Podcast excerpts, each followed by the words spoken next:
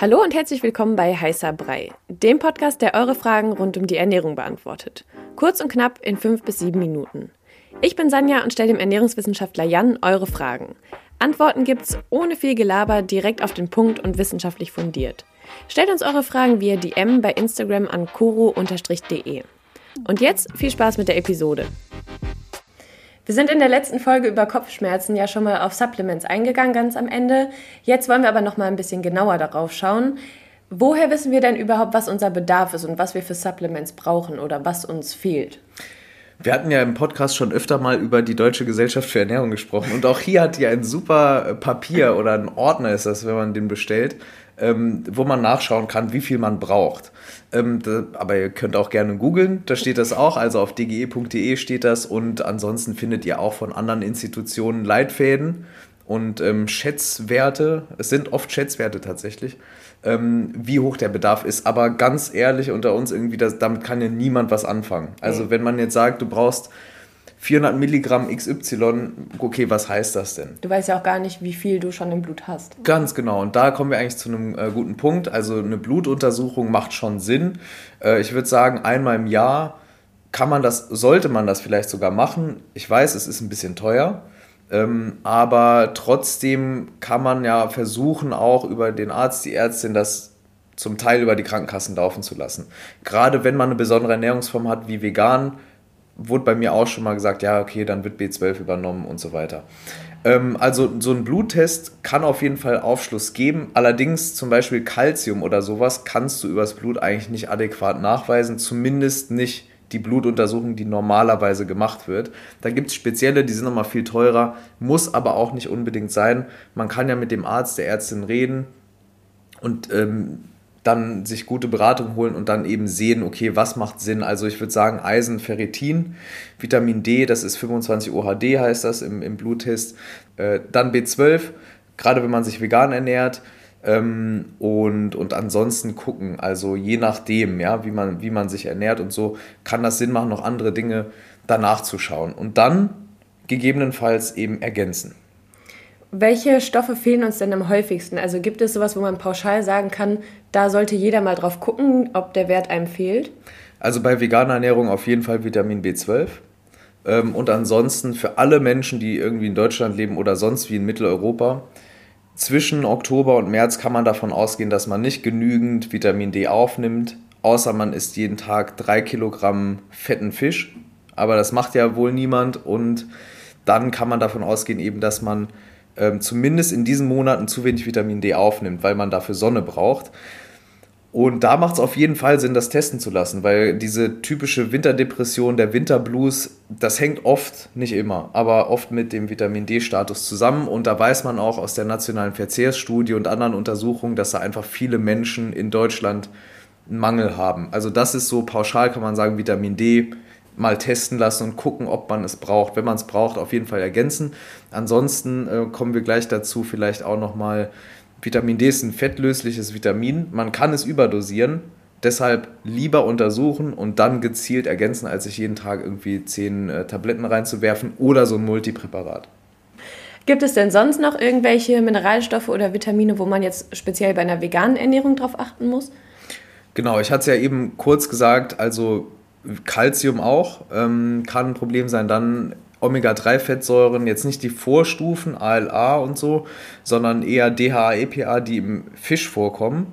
Ähm, der dann zum Beispiel Algen gefressen hat oder irgendein Tier, was davor Algen gefressen hat, dann haben die das auch drin und so. Ähm, da drauf achten, gegebenenfalls ergänzen. Ähm, und dann ansonsten ist es ja so bei Menstruierenden auch Eisen. Also man verliert ja über Blut auch Eisen, weil wir halt im Blut Eisen haben und das dann rausgeht. Deshalb macht es auch da Sinn, ähm, wenn man menstruiert, ähm, Eisen zu ergänzen, da den Status auch testen zu lassen. Und da weiß man eigentlich auch relativ gut, dass gerade junge Frauen ziemlich oft einen Eisenmangel haben. Das kann dann sowas machen wie Müdigkeit und Abgeschlagenheit, Konzentrationsprobleme und all das ähm, auch so ein bisschen Muskelschwäche, Antriebslosigkeit und so weiter. Deshalb ähm, Eisen auch checken lassen, am besten auch das Ferritin, nicht nur freies Eisen, sondern Ferritin, das ist sozusagen der Eisenspeicher im Blut. Ist auch ein wichtiger Wert und genau dann gezielt ergänzen. Und wenn man jetzt beim Arzt war, so einen Bluttest gemacht hat und weiß, okay, ich habe jetzt den und den Mangel und muss mich irgendwie darum kümmern, Supplements zu kaufen, wo kaufe ich die oder worauf muss ich beim Kauf achten? Also beim Kauf von Supplements würde ich auf jeden Fall auf die Qualität achten und weniger auf den Preis. Das heißt, ähm, lieber ein paar Euro mehr ausgeben dafür ein Produkt aus Deutschland oder mit strenger Qualitätskontrolle ähm, kaufen und dann auch ähm, darauf achten, dass die Formen der einzelnen ähm, Bestandteile eben sinnvoll sind, sinnvoll gewählt sind. Ähm, das kann man auch schon relativ gut über sowas wie Rezensionen rausfinden oder die Art der Informationsbereitstellung auf der jeweiligen Seite im Shop ähm, kann man das auch ganz gut sehen, dass da Prüfzertifikate dabei sind und so weiter und so fort. Also ich würde jetzt nichts bei eBay bestellen, was dann aus Peking oder sowas angeliefert wird, wo man nicht weiß, wie ist da die Dosierung und was sind da wirklich für Stoffe drin. Also da würde ich eher die Finger von lassen und ansonsten würde ich auf, also wenn es geht, auf Kombipräparate verzichten und lieber Supplements einzeln kaufen, weil das, ähm, das klar, Kombipräparate sind irgendwie praktisch. Du wirfst ja ein, zwei Tabletten rein, hast sozusagen in Anführungszeichen alles abgedeckt. Allerdings ist es so, dass Nährstoffe sich gegenseitig auch hemmen können. Also gerade Paradebeispiel Zink, Eisen, ähm, aber auch Calcium, Magnesium. Also wenn man das irgendwie in nicht sinnvollen Dosen aufnimmt und dann noch gleichzeitig und so, dann kann es halt sein, dass man am Ende nichts davon wirklich verwertet. Oder wenig, ja. Also weil die sich hemmen im Transportweg und so weiter. Was ist denn so ein typisches Kombipräparat, wo man eigentlich sagt, okay, das ist eher sinnlos. Mhm. Also was nicht sinn sinnlos sein muss, sind so B-Vitamine. Mhm. Also da sind dann alle B-Vitamine von mir aus drin. Was aber eher sinnlos ist, sind so diese ganzen Sachen ähm, in Richtung, also es gibt so Kombipräparate für den Mann oder für die Frau. Ähm, da sind dann halt die typischen Sachen bei Frauen drin, Eisen und dann aber auch alles andere. Ähm, und beim Mann ist dann vor allem Fokus auf Zink und sowas.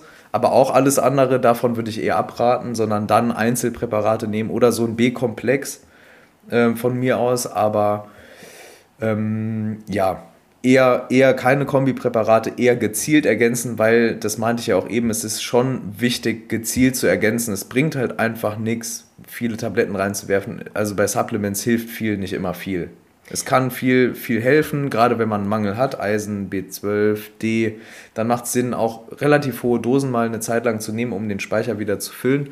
Allerdings ähm, würde ich da auch eher verzichten. Was ist denn mit so Supplements aus der Drogerie? Sollte ich denn lieber zur Apotheke gehen? Also habe ich da die Garantie, dass die also qualitativ hochwertiger sind? Muss nicht sein. Also Supplements an sich ähm, fallen nicht unter Arzneimittel. Mhm.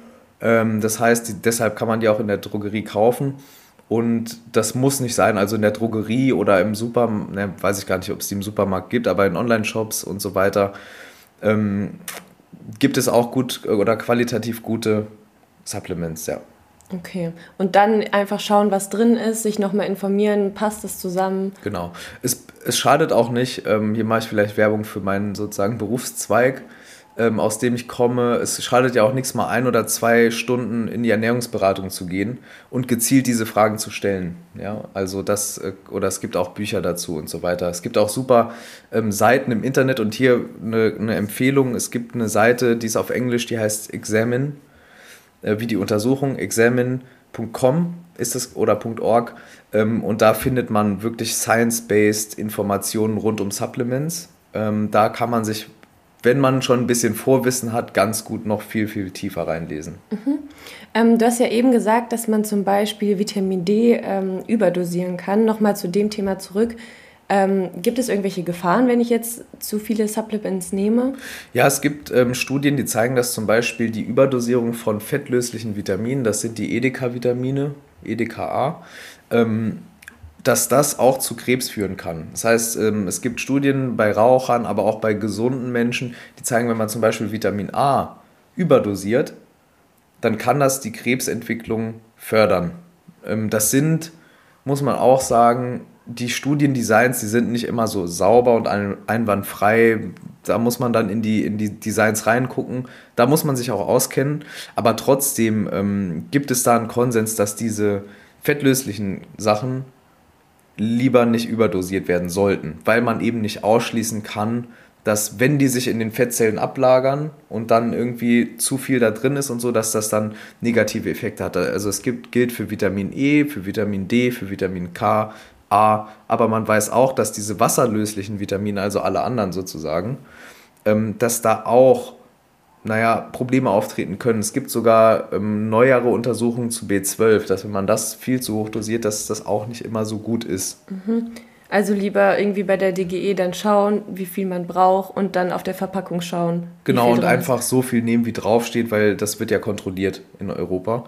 Ähm, und ähm, das einfach nicht überdosieren. Außer, wie gesagt, man hat einen starken Mangel, zum Beispiel Vitamin D, dann kann es Sinn machen, das relativ hoch zu dosieren, um einfach den, den Pegel wieder ins gute Level zu bekommen und dann halt so ein Erhaltungsdings draus zu machen. Aber es sollte der Arzt einem ja eigentlich auch sagen, wenn er feststellt, dass man einen Mangel hat. Ja, aber deshalb habe ich eben das mit der Ernährungsberatung gesagt. Im Medizinstudium lernt man ähm, in der Regel nicht viel über Ernährung, außer man macht das selbst. Also da gibt es ganz, ganz wenige Vorlesungen zu.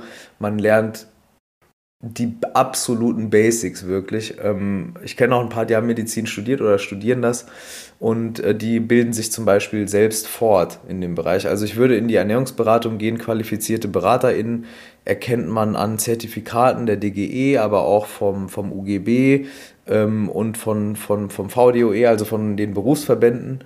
Und da sich einfach mal ein, zwei Stunden Beratung zu nehmen, das schadet nicht. Das war eure Frage zum Thema Ernährung kurz und knapp besprochen. Danke fürs Zuhören. Wenn euch die Episode gefallen hat und ihr mehr davon wollt, abonniert unseren Podcast, um keine Folge mehr zu verpassen. Stellt uns weiterhin eure Fragen und lasst uns gerne eine Rezension bei Apple Podcast da. Wir hören uns beim nächsten Mal hier bei Heißer Brei. Ciao.